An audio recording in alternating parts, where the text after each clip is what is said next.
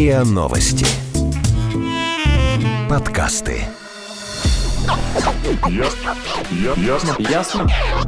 По- по- пон- Понятно. Понятно.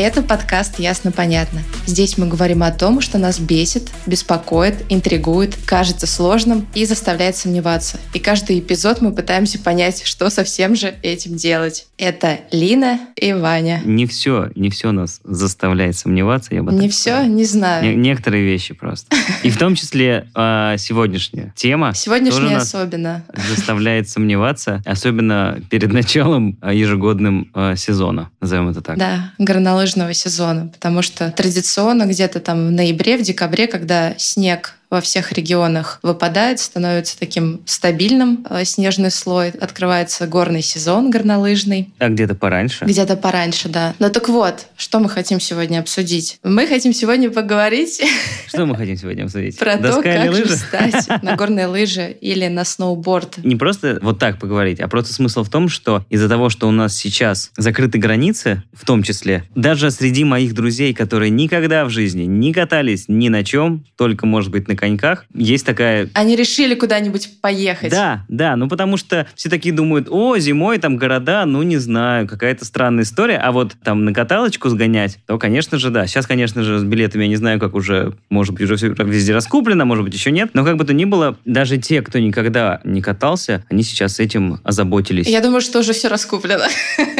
Так что это внутри- внутренний туризм спортивный. Да, я на самом деле, я среди этих людей, не- нет, не то, что я собираюсь куда-то поехать, я, наверное, обойдусь все-таки каким-нибудь подмосковным курортом, но я из тех людей, кто никогда не вставал ни на сноуборд, ни на горные лыжи. Для меня, конечно, самый главный вопрос, а что же вообще выбрать из этого всего? Потому что есть ощущение, что, во-первых, это очень дорогостоящее хобби, во-вторых, от меня потребуются какие-то невероятные навыки и усилия, чтобы наконец-то использовать их и не покалечить себя, возможно. И поэтому мы сегодня пригласили Анну Ханкевич. Это инструктор по горным лыжам и сноуборду, лыжный гид, победитель российских и международных соревнований по фрирайду и скитурист со стажем. Аня, привет! Привет. Привет всем! Рада знакомству и рада участвовать в столь значимой для меня теме. Супер. А мы как рады.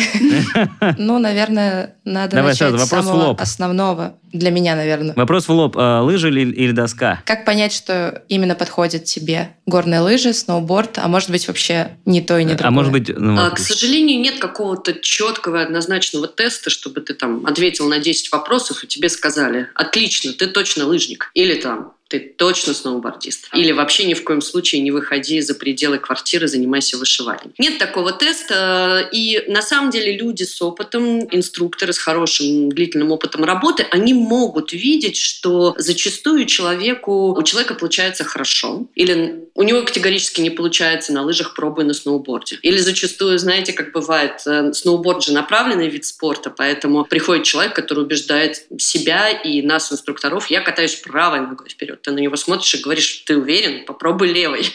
Он пробует, да, действительно, так было лучше. И делает сальтуху. Да, да, да, и сразу там делает какие-то не- нереальные прогрессы. Э, То есть нет какого-то четкого теста, который бы нам дал понять, что точно человек э, будет хорошо кататься на лыжах или наоборот точно будет хорошо кататься на сноубордах. Но есть э, некоторые такие рекомендации, я сейчас их попытаюсь озвучить. Во-первых, если у вас есть что-то в анамнезе предыдущего вашей спортивной деятельности, ну, условно, вы мастер спорта по беговым лыжам, идите на лыжи, очевидно. Или там все детство гоняли на скейте, понятное дело, что вам лучше удастся сноуборд. Это первая рекомендация. Вторая рекомендация – посмотрите, с кем вы собираетесь кататься. А, ну, то есть наверняка есть какие-то друзья, с котор- за- вслед за которыми вы и едете на эти горнолыжные склоны, надеетесь с этой компанией в будущем кататься и путешествовать. И лучше выбирать, естественно, тот снаряд, на котором ваши друзья катаются, потому что будет очень обидно быть одиноким несчастным лыжником в тусовке сноубордистов или наоборот. А Если у вас есть какие-то проблемы со здоровьем, это третий момент, ну, про который можно подумать. Э, Ну, например, уже порванные связки на колени там где-то там заранее, задолго до. Ну, все считают и обоснованно считают, что горные лыжи – это спорт, который предъявляет повышенные требования именно к коленному составу. Поэтому, если есть проблемы с коленями, посмотрите в сторону сноуборда. Ну, и у сноуборда есть свои типичные травмы. Это, как правило, копчик, это повреждение спины, это повреждение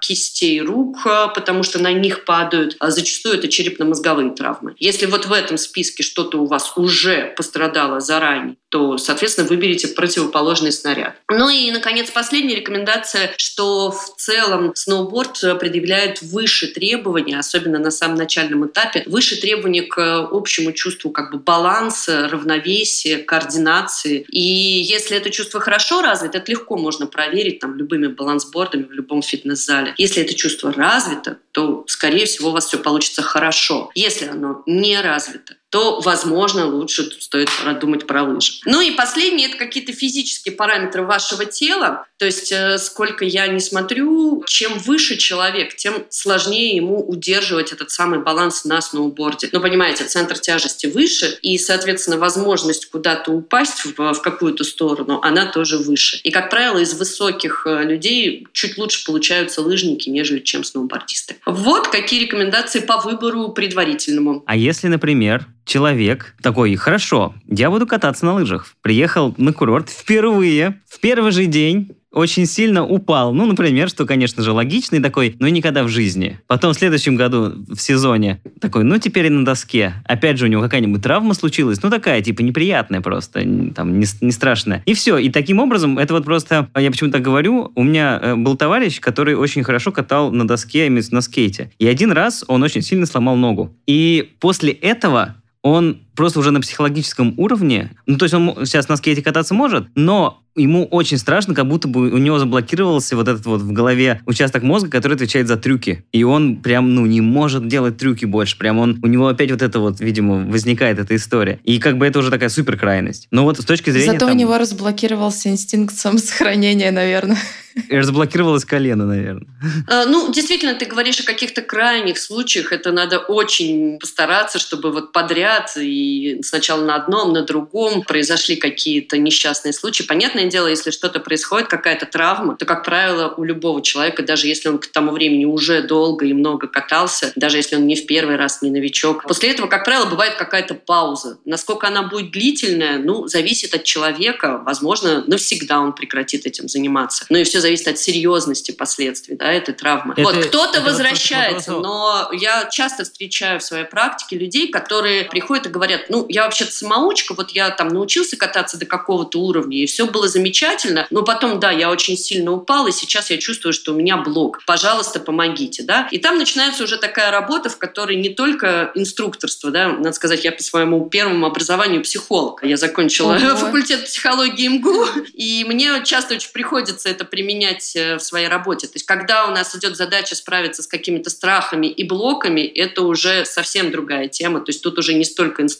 сколько вот какие-то психологические подходы. Как сделать так, чтобы у человека эти блоки снять. Но прежде чем их снимать, надо думать, вообще действительно нужно ли это человеку. Может быть, это не его. Да, это к вопросу про инструкторство. Но надо ли начинать с того, что ехать, например, сразу не на склон куда-нибудь в горы, а пойти, ну, не знаю, во многих крупных городах есть, ну, скажем так, холмы, которые оборудованы, ну, какой-то трассой, назовем это так, и там начать кататься с инструктором. Потому что я слышал, в том числе все говорят, что нет, нет, нет, надо сразу ехать в горы, и там ты научишься просто в 10 да, раз быстрее. это чем... такая иллюзия, что ты приезжаешь на какой-нибудь курорт, и у тебя просто все условия созданы для того, чтобы ты начал кататься. Если вы хотите знать мои рекомендации, то для того, чтобы не по бразильской системе, как это называется, да, что приехал и в бой, а для того, чтобы действительно уменьшить вероятность травм на этом первом этапе обучения, я действительно считаю, что лучше пойти на ближайшие окрестные холмы, небольшие горочки, которые есть практически в любом крупном городе России, и пробовать первую неделю там, потому что для первых нескольких дней обучения вам не нужен большой перепад, вам не нужно большое расстояние, вам не нужен большой уклон, вам нужно максимально комфортные условия, желательно при этом, чтобы еще и людей вокруг было поменьше. И в обычный рабочий день, допустим, вечером, это можно найти практически в любом крупном городе, рядом с любым крупным городом. Какую-то небольшую горнолыжку и там начать. Начинать я, естественно, рекомендую с инструктором, хотя даже по моей личной статистике я собирала тут мнение людей, что все считают, что сноуборд более простой вид спорта технически, поэтому где-то две трети сноубордистов предпочитают вставать без инструктора, но при этом две трети лыжников предпочитают начать именно с инструктором. То есть обратная такая пропорция. Я же рекомендовала бы брать занятия для начала и на том, и на другом виде спорта. Ну, единственное, что не увлекаться очень долго, то есть не каждый раз, когда вы выходите на горку, брать инструктора. Допустим, взять инструктора один день, потом два раза сходить, самому закрепить то, что он вам сказал. Любой хороший инструктор, он вам обязательно даст домашнее задание, что вам надо вот это отработать. А потом снова еще раз покататься с инструктором. Он даст еще какую-то домашку, ее выполнить. И вот где-то неделю так помариноваться на небольших горках. И если все идет хорошо, если вы чувствуете, что уже интересно, то тогда уже выезжать на горнолыжный курорт, тратиться на всю эту путевку, это же все-таки деньги. И очень обидно бывает э, оплатить перелет, гостиницу, приехать, особенно с компанией, понять, что это не твое с первого раза, и дальше, в общем, неделю ходить по барам. Пить и герметь. Угу. или еще хуже кататься на маленькой горке учебной, когда, когда вокруг, все твои друганы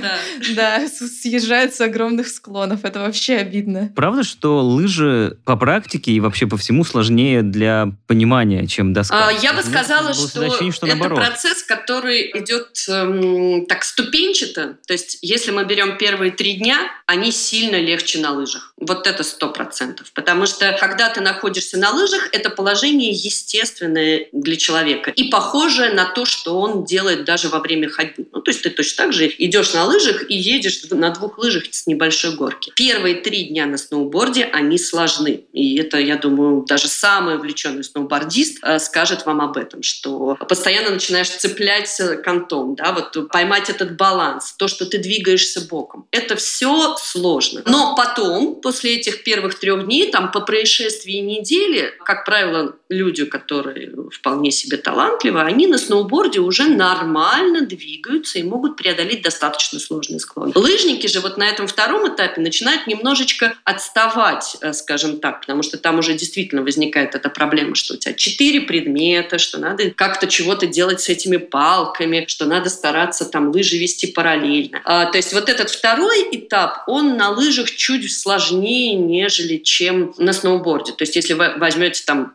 двухнедельного, трехнедельного лыжника и сноубордиста, лыжник будет чуть хуже смотреться. Но на каком-то следующем этапе, когда уже спокойно получаются сопряженные повороты, там снова начинают, лыжники снова как бы догоняют сноубордистов и начинают быть примерно на одном уровне. То есть нельзя сказать, что одно сильно сложнее, а просто процесс развития, он идет немножечко иначе. И э, в сноуборде вот этот очень сложный входной порог, если ты его преодолеешь, переживешь первые несколько дней, а хороший инструктор, он помогает сделать эти первые несколько дней лучше, просто потому что он вам дает посильные, поэтапные, очень последовательные э, задания и упражнения, чтобы вы не сразу рвали с места в карьер, а чтобы вы постепенно подходили к тому, что вы начинаете уже двигаться с сопряженными поворотами. Вспомнила, как мне подруга рассказывала, как она училась кататься на сноуборде. Ну, она пошла первый день на склон, и я спросила, ну как первый день? Ну как, падала.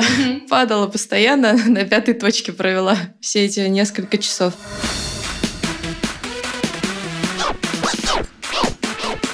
Ясно? Понятно.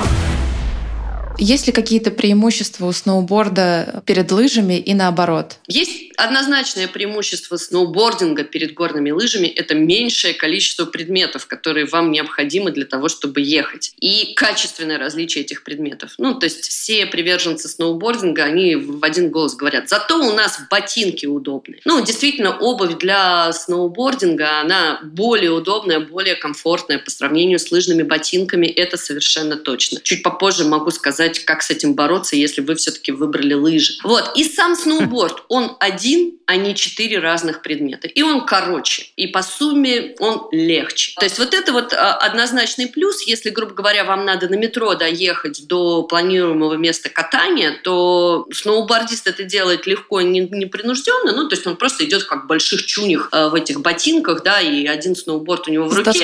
Все отлично, да. Лыжник, в общем, мучается, что там говорить. То есть я, как правило, рекомендую сменку, что-то типа кроксов, только закрытых и чуть повыше они легкие, и потом их можно спокойно в рюкзачок скинуть. То есть сменка – это хорошо, если вы куда-то вам надо дойти больше, чем 10 минут до склона. И обязательно скреплять лыжи и палки стрэпом, ну, такой веревочкой для того, чтобы удобнее было нести, потому что иначе действительно замучаетесь. Если говорить про э, преимущество лыж, то лыжи дают э, больше возможностей на сложном рельефе. То есть если нам надо куда-то пройти в сторону, если нам надо, не дай бог, мы там уронили варежку, надо вернуться 2 метра выше по склону, то на лыжах это происходит легко, а на сноуборде это совсем затруднено. А, поэтому если работа связана с горами, то, как правило, люди работают на лыжах. Там те же самые горные гиды, если это, допустим, экстремальные фотографы или камерамены, они, как правило, все-таки лыжники. Лавинщики, сотрудники трасс, спасатели. То есть вот эти все люди, которым необходима мобильность такая, они выбирают, конечно, лыжи, и в этом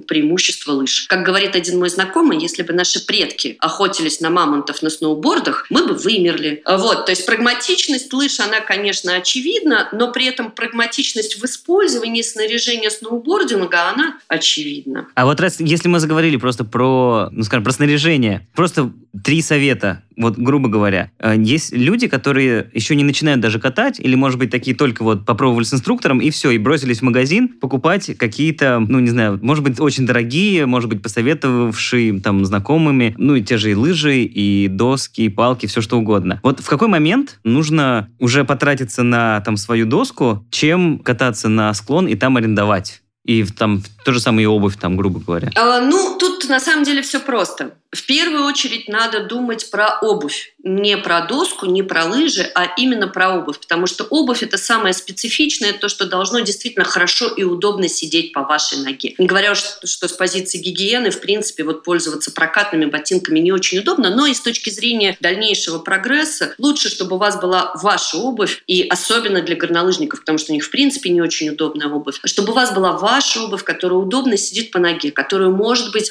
стоит, сейчас есть такой сервис, формировка ботинка прямо по вашей ноге. Ну, то есть его, грубо говоря, разогревают, вашу ногу туда вставляют, защелкивают, ботинок остывает, и пластик Навсегда. принимает э, форму ноги.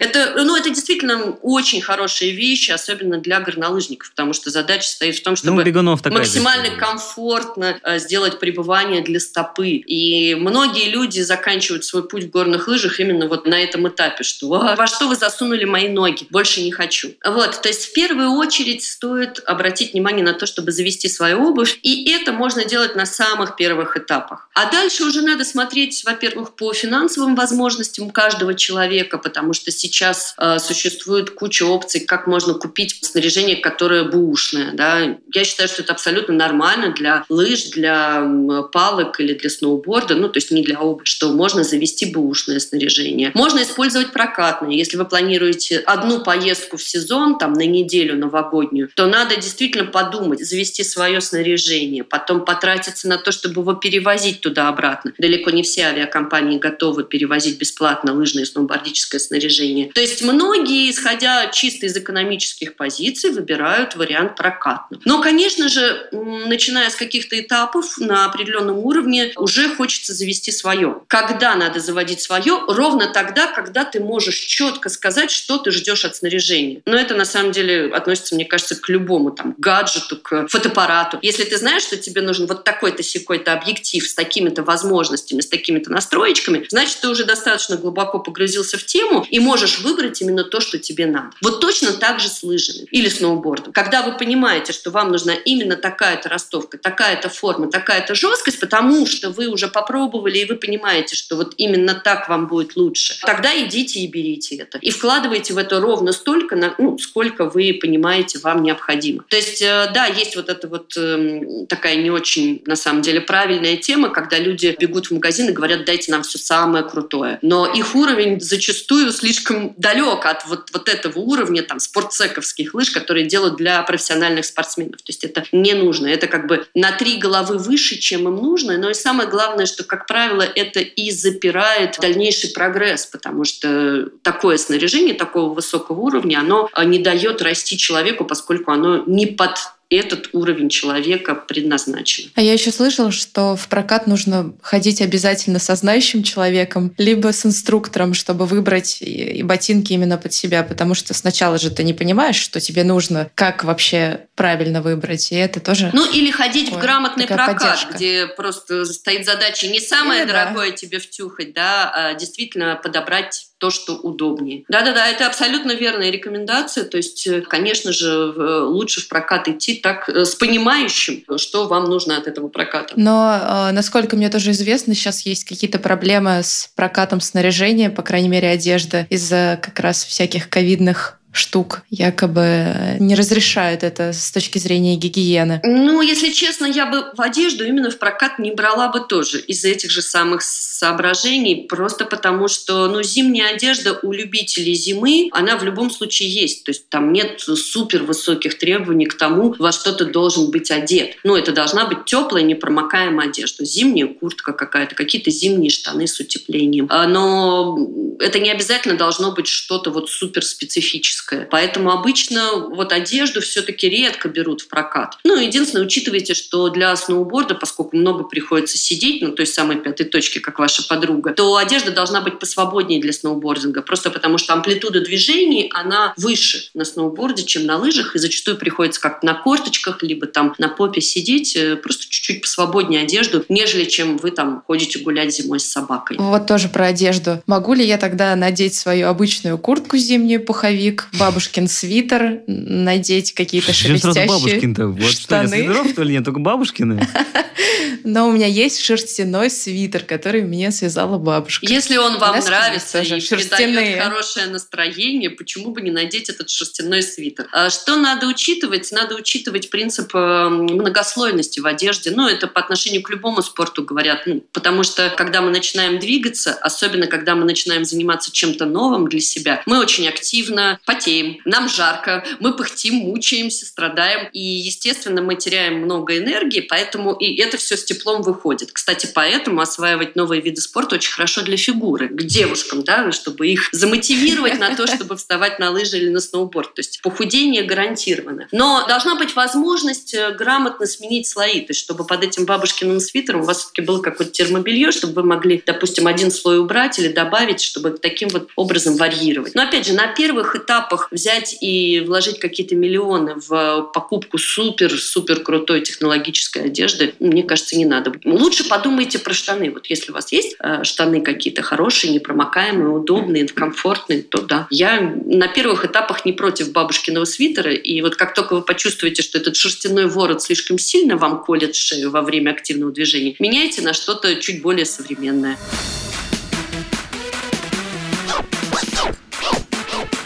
Ясно? Понятно.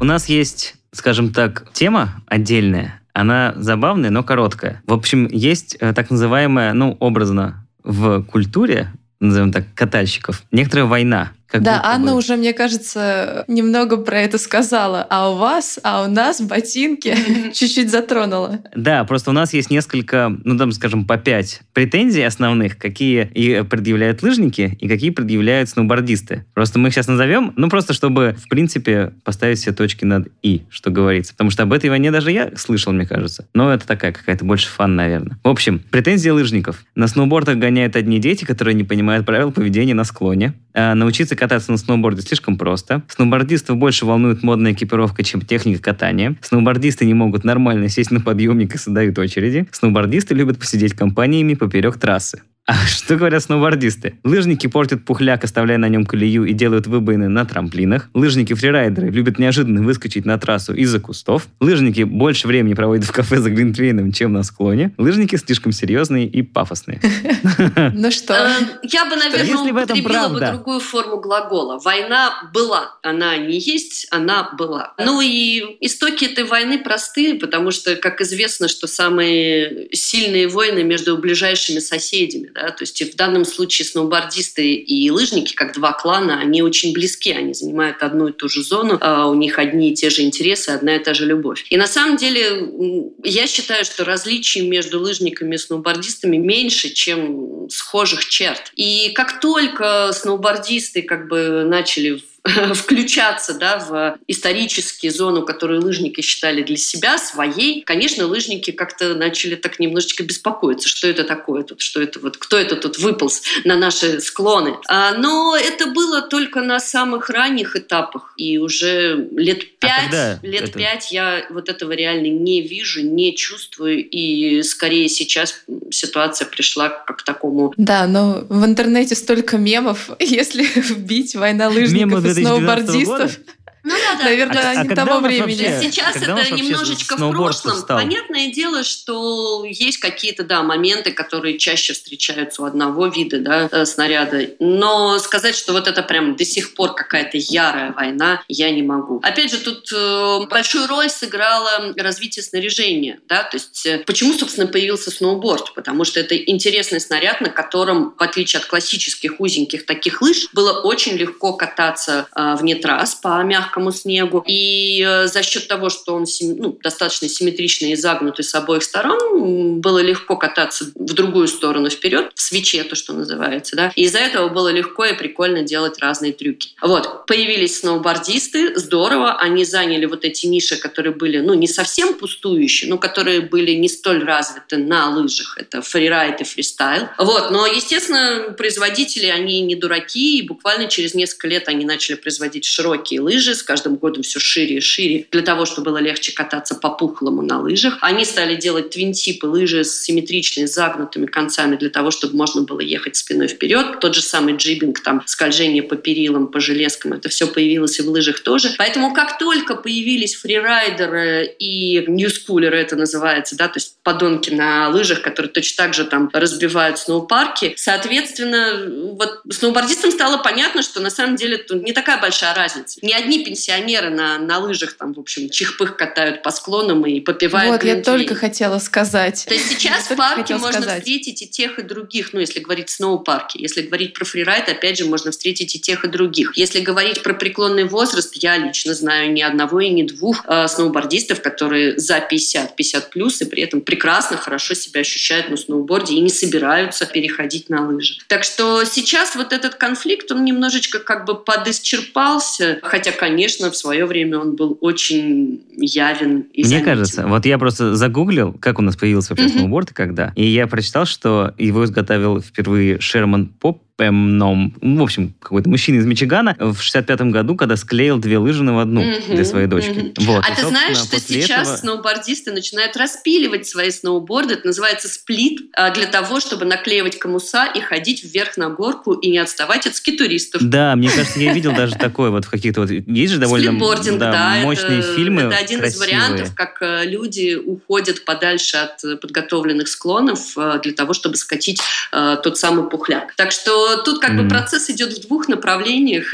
вот. Но действительно, я не могу сказать... Ну, я сама человек не конфликтный, поэтому у меня никогда не было конфликтов на эту тему, и я действительно катаюсь и на том, и на другом, и испытываю удовольствие и от того, и от другого снаряда. Поэтому, наверное, я близка к обоим лагерям. У меня никогда не было конфликтов, и не было такого, чтобы я прям сталкивалась с каким-то очевидным неприятием с одной или с другой стороны. Это скорее ну, зависит от конкретного человека. А вот, э, опять же, возвращаясь к истории, про, э, которая у тебя есть даже в твоем описании, международные соревнования по фрирайду. Если мы говорим про фрирайд, там же тоже, ну, грубо говоря, это катание вне трассы, скажем так. Вот есть трасса, где... Это как вот на пляже ты купаешься, на, скажем так, пляже, которые со спасателями и там с вышками, а есть дикие пляжи. И вот э, здесь тоже самое. Есть трассы, которые оборудованы, а есть фрирайд, где, ну, в принципе, никто не контролирует. И, соответственно, здесь э, какой-то высший риск э, какое-то получение травмы даже. И вот я тоже относительно недавно смотрел фильм про катание на Камчатке. Я к своему стыду его не смотрела, но я просто много раз каталась на Камчатке, поэтому продолжай.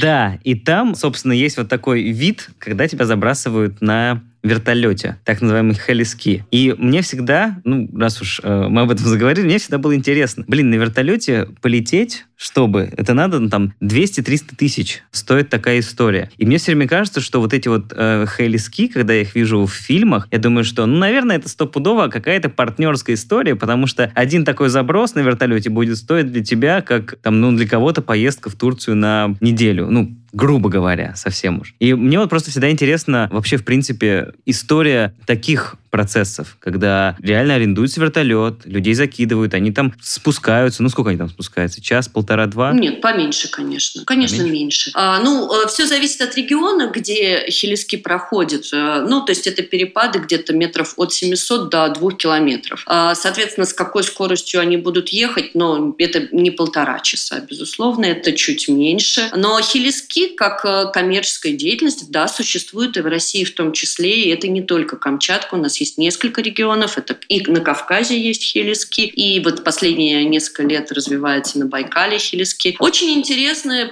замечательное направление, которое действительно прекрасно тем, что э, ты катаешься исключительно по диким склонам, плюс что очень яркие впечатления чисто визуально от того, что ты летишь над этими вулканами, если говорится про Камчатку или над Байкалом, если говорить про Байкал. То есть это просто очень красиво. У многих складывается впечатление, что хелиски, для того, чтобы катать хелиски, нужно обладать очень высоким уровнем катания. Но это не так. Можно ну, выбрать склоны, да. которые будут, да, с нетронутым снегом, но при этом они по уклону будут не очень большие. И вот, например, Камчатка, если специально не стараться заезжать куда-то, где посложнее сложнее, то в целом это средний уровень, и любой человек, который хорошо, уверенно стоит на снаряде и пробовал, в принципе, катание в нетрас, для него это будет доступно. Это будет проще, чем внетрассовое катание с подъемника, просто потому что там нет много, ну, не разбито, нет следов. А, так что требования к уровню катания не столь высоки, но от финансово, конечно, это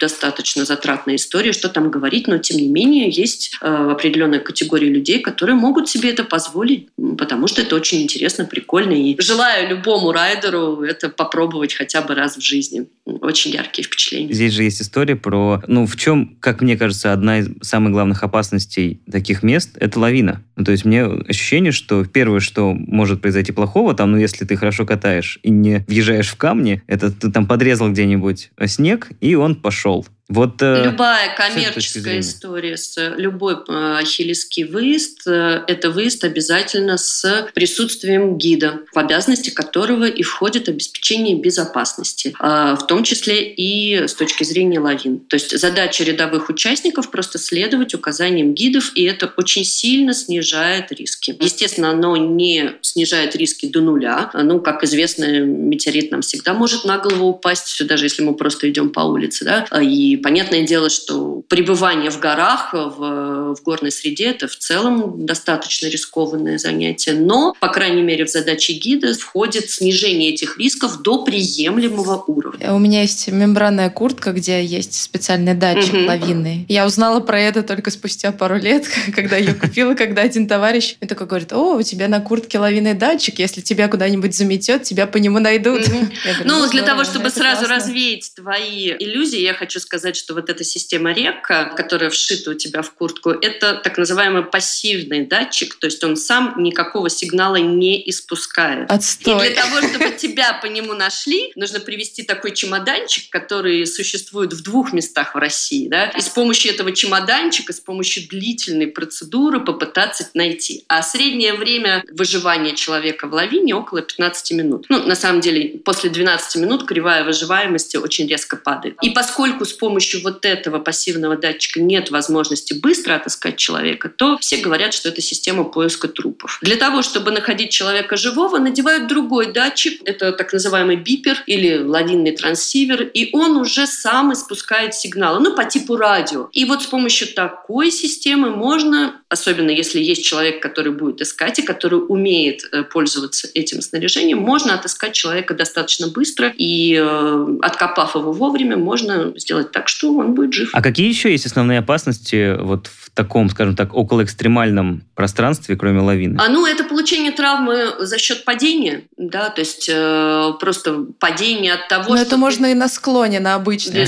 получить травму при особом да, таланте. Да, да. Ну, дело в том, что когда мы оказываемся вне трасс, как правило, наш уровень уже достаточно высок, мы в целом начинаем двигаться быстрее, и если что-то происходит не так, велик риск того, что человек упадет. А, но самое главное, что при этом осложнено обеспечение помощи этого человека. Да? То есть если ты упал на трассе, подъехали спасатели с окьей и быстренько тебя эвакуировали, доставили в больничку. Если это произошло вне трасс, то вот тут вот уже интересная история начинается, потому что добраться до пострадавшего далеко не так просто. Э, ну вот, пожалуй, это два таких основных риска. Ты правильно все указал. Первый риск – это риск падения и последующей травмы. Второй риск – это риск лавин. Ну и третий риск – это риск заблудиться и не попасть туда, куда надо, или попасть в какую-то безвыходную ситуацию, там, на обрывы, на скалы, там, в узкие ручей. Ну, то есть просто заблудиться. Смотри, а я правильно поняла, что человек вот начинает заниматься каким-то видом спорта, пробует себя в сноубординге, в горных лыжах, на чем-то останавливается, занимается, занимается, занимается, а потом в какой-то момент он понимает, что ему нужно что-то большее и идет заниматься фрирайдингом. Смотри, э. Или не обязательно? Любой человек, он, естественно, любит расти в том, в чем он занимается. Да? Ну, то есть и вы, как ведущий, наверное, тоже пытаетесь расти в своей профессии. Так и тут люди в своем увлечении пытаются двигаться. Просто э, первый год-два их рост для того, чтобы чувствовать какой-то рост и развитие, достаточно трассы. Э, там, через 2, 3, 4 года, ну, зависит от индивидуальных особенностей, они понимают, что от трассы они уже взяли все. И вот на протраченной трассе даже, допустим, если она достаточно крутая и сложная, все равно им нечего делать. После этого какие есть варианты дальнейшего развития и дальнейшего прогресса? Самый простой вариант – можно пойти по пути путешествий. Да? То есть э, покатались сначала, там, допустим, в трех долинах, потом на следующий Новый год решили выбрать четыре долины и осваивают точно так же по трассам, но другой регион, другая зона катания. Это, в принципе, прикольно и интересно. После этого начинается туда еще подключаться всякие такие исследовательские, культурологические вещи, а поехали там покатаемся, допустим, в Японии или там еще где-то. Ну, то есть плюс еще экскурсии, познание места. В Иране, например, есть горнолыжки. Это первое направление. Ну, вот я смотрю по знакомым, это, в принципе, вполне себе безопасно, хорошо,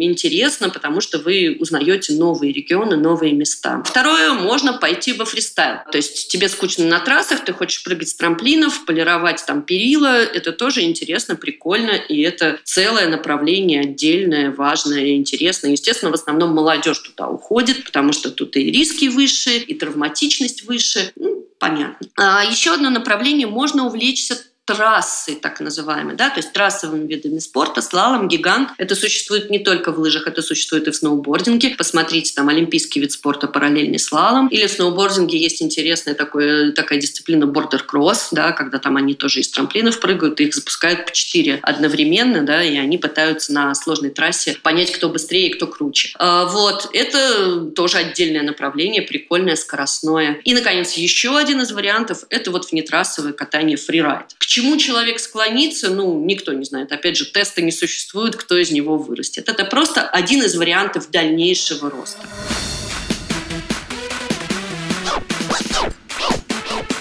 Ясно? Понятно.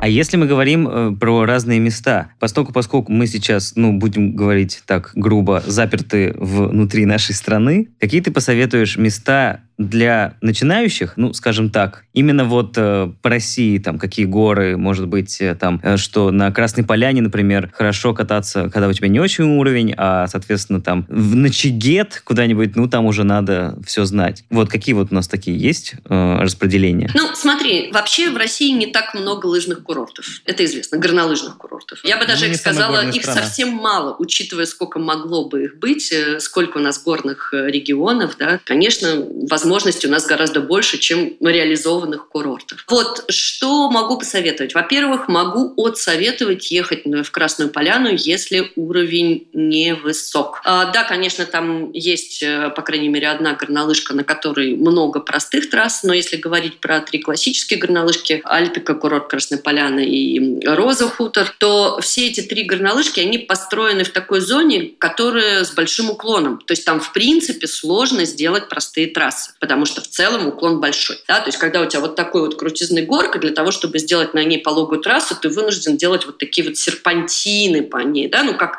как горная дорога, да, взбирающаяся на перевал. И, естественно, эти серпантины, сами трассы получаются узкие, с очень резкими крутыми поворотами, и из-за этого реально начинающим сложно в Красной Поляне. Да, они все равно едут, потому что место раскручено и все, но они мучаются, сшибаются, потому что сталкиваются, потому что куча э, вот этих вот самых поворотов, сужений. И э, я бы сказала, что в целом курорты Красной Поляны – это для людей, которые уже хорошо катаются, которых интересует и внетрассовое катание, ну или, по крайней мере, катание по красным, по черным трассам. Это вот моя рекомендация. Если говорить про э, места, которые были бы хороши для начинающих, ну вот тут я хочу сказать про Архыз. Это достаточно новый курорт, который недавно был открыт. А, но здесь э, достаточно широкие, хорошо подготовленные, удобные, комфортные трассы именно для начинающих. Есть, конечно, и какое-то количество черных трасс, но, по крайней мере, для начинающих это место вполне себе прикольное. Если говорить про Приэльбрусе, то там, как известно, есть две зоны катания. Одна – это Чигет, тот самый, который ты уже упомянул. Вторая – это Эльбрус. И э, на Эльбрусе трассы хорошие, и их действительно с каждым годом все лучше и лучше готовят. И э, вот именно сами склоны Эльбруса, не Чигета,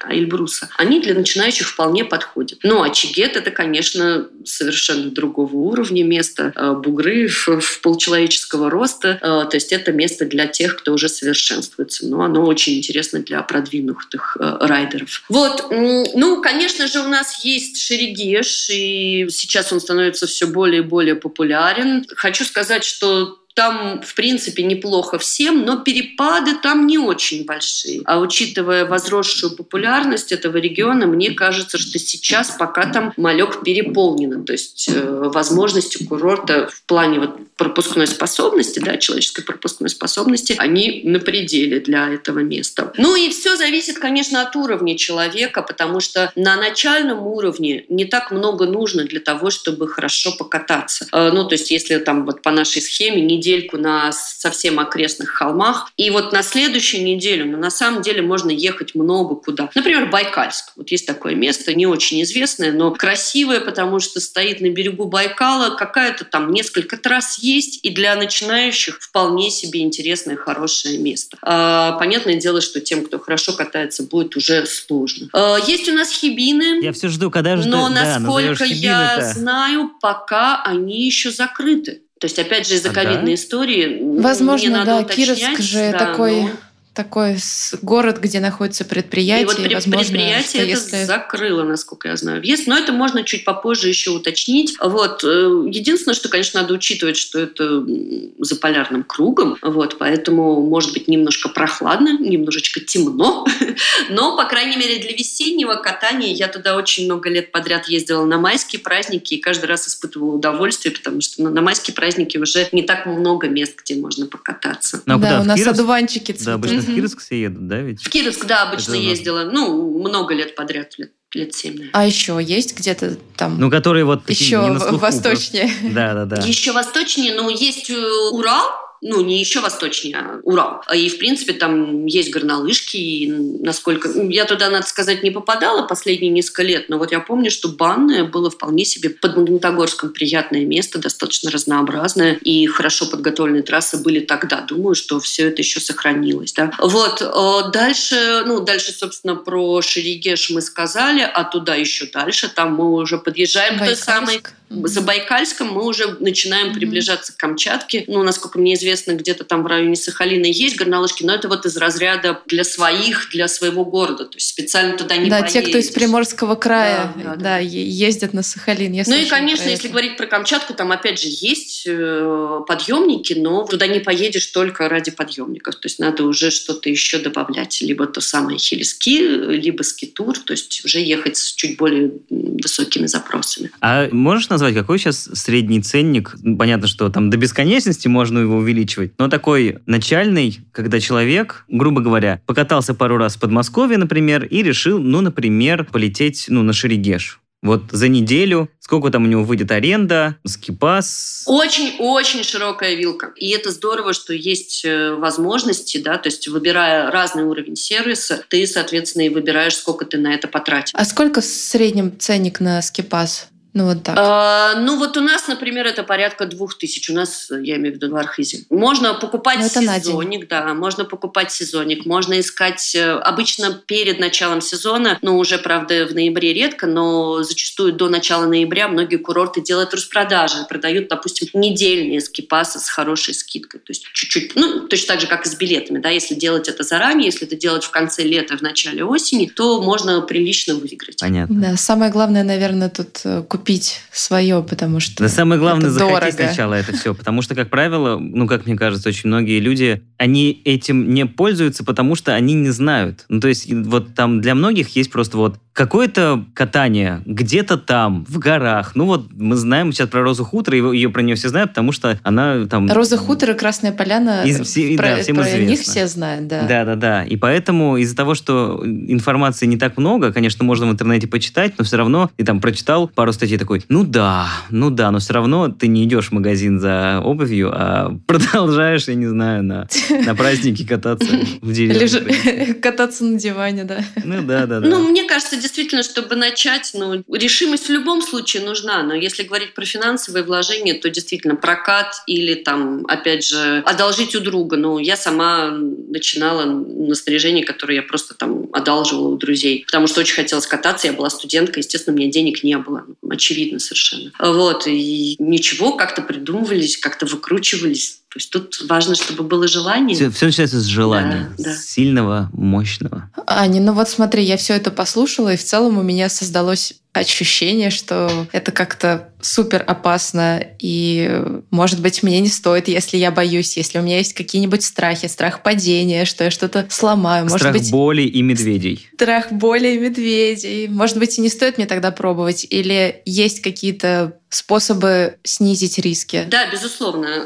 То есть, мне кажется, есть несколько пунктов, которые важны для того, чтобы снизить риск получения травмы, особенно на первых этапах освоения, что лыж, что сноуборда, это не важно. Да? Ну, в первую очередь, я всегда рекомендую разминаться перед выходом на склон, причем я это сама делаю на, ну, даже несмотря на то, что сейчас уже давно и много катаюсь, да, какая-то разминка, которая разогревает тело и которая уменьшает э, вероятность там порванных э, связок, это просто необходимо. Зарядка утром перед выходом на склон. Это важно, действительно важно. Важно, чтобы снаряга, которую вы подобрали, она подходила вашему уровню, даже если это прокатная снаряга, и чтобы она была хорошо отрегулирована. Особенно для горнолыжников, потому что куча всяких эм, крученных переломов и порванных коленок были из-за того, что неправильно отрегулированы крепления. Не стесняйтесь 10 раз переспросить человека, который вам организует этот прокат, потому что он обязан подрегулировать крепление. И еще раз переспросить у инструктора. Проверьте, пожалуйста, все ли у меня в порядке с затяжкой крепления. Потому что это могло бы избежать кучи травм. А Я крайне настоятельно рекомендую использовать шлем как минимальную защиту. Да? Можно остальное опционально, но э, защита головы, голова это все-таки самое ценное, что у нас есть. А, Поэтому защита головы необходима на любых уровнях катания, на мой взгляд. А, Потому что мы подходим к самому главному. А, Зачастую травмы связаны не с тем, что человек сам упал, а с тем, что его сшибли. И вот от таких вот бешеных троллейбусов, как мы их называем, да, то есть э, людей, которые несутся неконтролируемо на склоне, не застрахован никто. У меня есть, по крайней Да, мере... не лыжники, не Это, э, они да. бывают обоих видов, честно тебе скажу, да. А у меня у самой вот есть два примера, когда мои знакомые женщины-инструкторы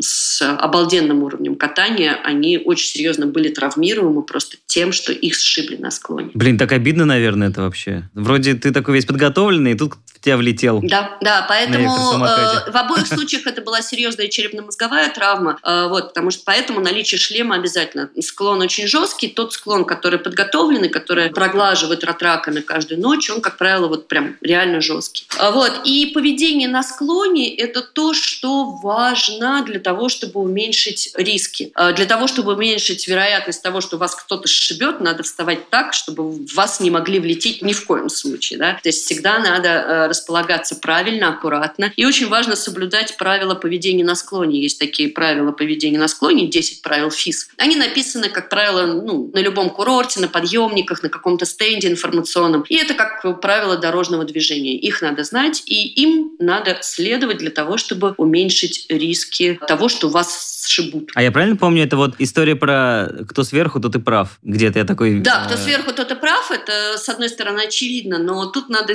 обязательно учитывать нюанс того, что сноубордисты, они направлены. То есть сноубордисты не видят то, что у них за спиной, но это не вверху, это сбоку, понимаете? И поэтому сноубордистам лучше занимать ту часть трассы, а, с которой обзор лучше. То есть если я правой ногой еду вперед, то лучше, если я буду двигаться с правого края трассы. Тогда у меня будет лучше обзор и меньше вероятности, что мне кто-то за спину заедет и там сшибет. Если я еду левой ногой вперед, то лучше, если я буду занимать левый край трассы. Это то, что надо знать сноубордистам относительно их однобокости. А лыжникам надо понимать, что когда они объезжают сноубордиста со спины, даже если не на одном уровне, все равно лыжника не видят. И сноубордист может сделать какой-то неожиданно резкий маневр и как бы может произойти столкновение. Вот, то есть, да, прав тот, кто снизу, потому что тот, кто сверху, он все оценивает и он все видит, но с маленьким допущением относительно сноубордистов. Но в целом эти правила, их 10 штук, их надо знать и им надо следовать. Ну и, наконец, последняя рекомендация – это то, что я очень настоятельно рекомендую постепенно повышать задачи, которые вы ставите перед собой и осваивать технику, э, хорошую, правильную технику, которая необходима именно для этого уровня. То есть не стремиться сразу залезать там на черную трассу или лезть на самый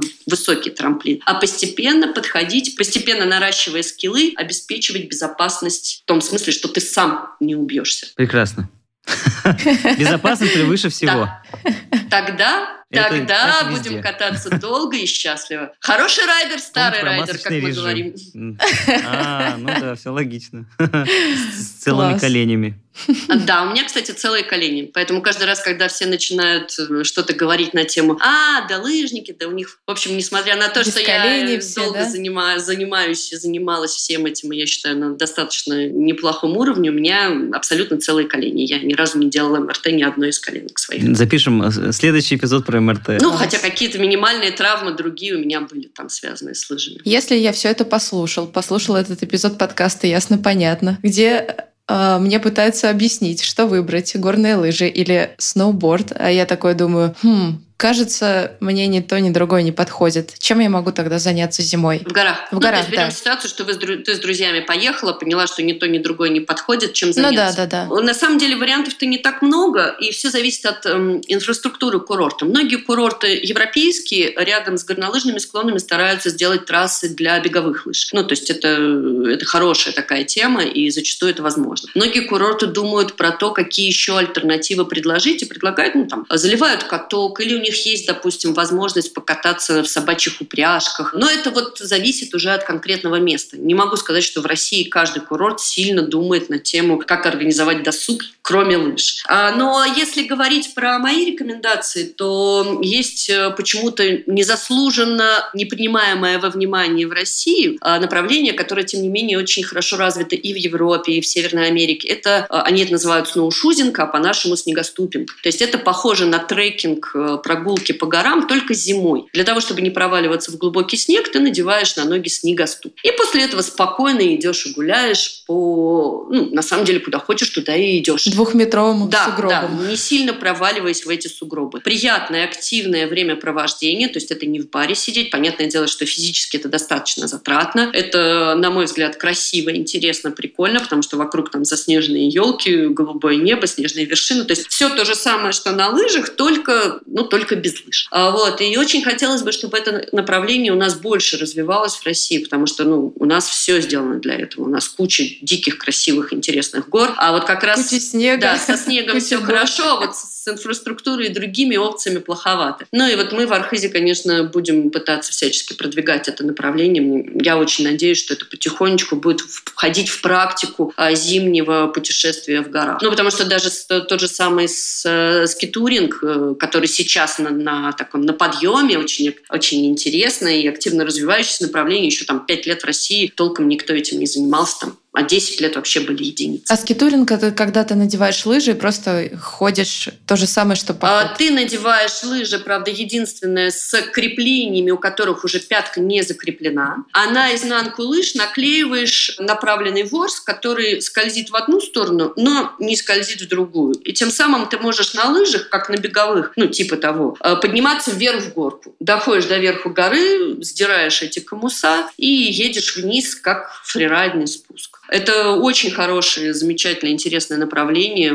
И опять же, в России, где у нас куча диких гор, это прям у нас куча возможностей. Много иностранных групп приезжало ну, до э, вот этой всей ситуации для того, чтобы поскитурить у нас. Вот. Э, но, конечно, тут требования к уровню катания достаточно высоки, потому что ну, надо ехать как фрирайдный спуск. Если человек не чувствует в себе возможность таких фрирайдных подвигов, то э, сноушузинг, там, снегоступинг – это то, что и что вот в первую очередь он должен бы, чем он должен интересоваться. Но опять же, я думаю, дело в том, что многие просто не знают о такой возможности и о таких вот вариантах такого активного времяпровождения в горах. Аня, ты когда-нибудь каталась на Ямале? Нет, на Ямале нет. Э, на Колыме был у нас такой Мне просто недавно рассказывали, ребята рассказывали, что там есть трасса исключительно скитуровая. То есть там есть железная дорога между городами, там она двое суток ехать. И вот в одном месте поезд останавливается на минуту, ребята все с досками выходит, поезд уезжает, они оказываются где-то вот в тундре, и перед ними гора. И они вот, собственно, забираются на нее, скатываются, поезд возвращается как раз к вечеру уже обратно, они опять на него садятся и доезжают обратно до Ну, слава богу, у нас достаточно много таких мест, где это можно организовать. То есть, э, и где это действительно уже организуется. И как бы Ямал это не одна из возможностей. Я говорю, вот мы э, на Колыме несколько лет назад скитурили, очень интересно, как раз вот где все эти места известные там золотыми приисками, прочим и прочим, ты туда приезжаешь, в общем, и там скитуришь. Та же самая Камчатка, Прибайкалье, ну, Кавказ весь. Ну, у нас огромные возможности для скитура, просто огромные. Ну что, я думаю, что на я этом думаю, мы да. красиво мой, завершаемся. Мой выбор э, горные лыжи. Мой, мой выбор да? Горные лыжи, я выбираю тебя. Даю тебе силу. Сегодня с нами прямо из Карачаева-Черкесии была Анна Ханкевич, инструктор по горным лыжам и сноуборду, лыжный гид, победитель российских и международных соревнований по фрирайду и скитурист со стажем. Аня, спасибо тебе за то, что ты рассказала нам обо всем этом, потому что самим, конечно, разобраться в этом достаточно сложно. Понять, что же из этого правда, а что нет. Ну, спасибо вам, и остается пожелать успехов в освоении хотя бы одного из этих двух вариантов. В общем, какой из вариантов будет, это на самом деле не так важно. Важно, чтобы вы получали удовольствие от зимних гор. Это точно. Спасибо тебе еще раз. Пока-пока, спасибо. Пока-пока. Ну, ну что, что, Ваня, на, на чем ты будешь кататься? Скажи мне, что ты выбираешь? Я на саночках. Люблю их возить, поэтому люблю и... И любишь кататься? Да. Да. Но я бы попробовала бы горные лыжи или какой-нибудь скитур. А так что, я катаюсь на лыжах. Да? Класс. Я не умею. Научи меня. Правда, последний раз я был только в Хибинах, поэтому... Я могу только поэтому... на беговых. Ну, беговые. Классика зимней физры, так сказать. Зимнего леса. Короче, заканчивая наш сегодняшний пассаж, хочется э, поставить московскую альтернативу, назовем это так. Она немножечко, может быть, жесткая по сравнению с тем, что у нас было до этого, хотя уже не так важно, мне кажется. Есть такая московская Saturn рок группа Saturn. Saturn рок это такой типа южный американский рок, то есть тяжеленький, но, но приятный, в общем, да. Группа называется Grizzly Knows No Remorse что переводится как, ну, типа, Гризли не знает пощады, там, сожаления, вот этого всего. Ну, короче, по хардкору все. Вот, и группе уже 10 лет. Я думаю, что многие ее знают, и концерты у них довольно мощные, и много народу приходит. Ну, как бы то ни было, классная московская ВИА, которая играет музыку как раз для того, чтобы кататься на доске и на лыжах а на классных российских курортах. Это Лина и Ваня, подкаст «Ясно-понятно». Заходите в наш инстаграм Риа Нижнее подчеркивание подкаст. Подписывайтесь, оставляйте свои комментарии к подкасту, предлагайте нам разные темы, в которых мы будем пытаться разобраться. И всем пока! Oh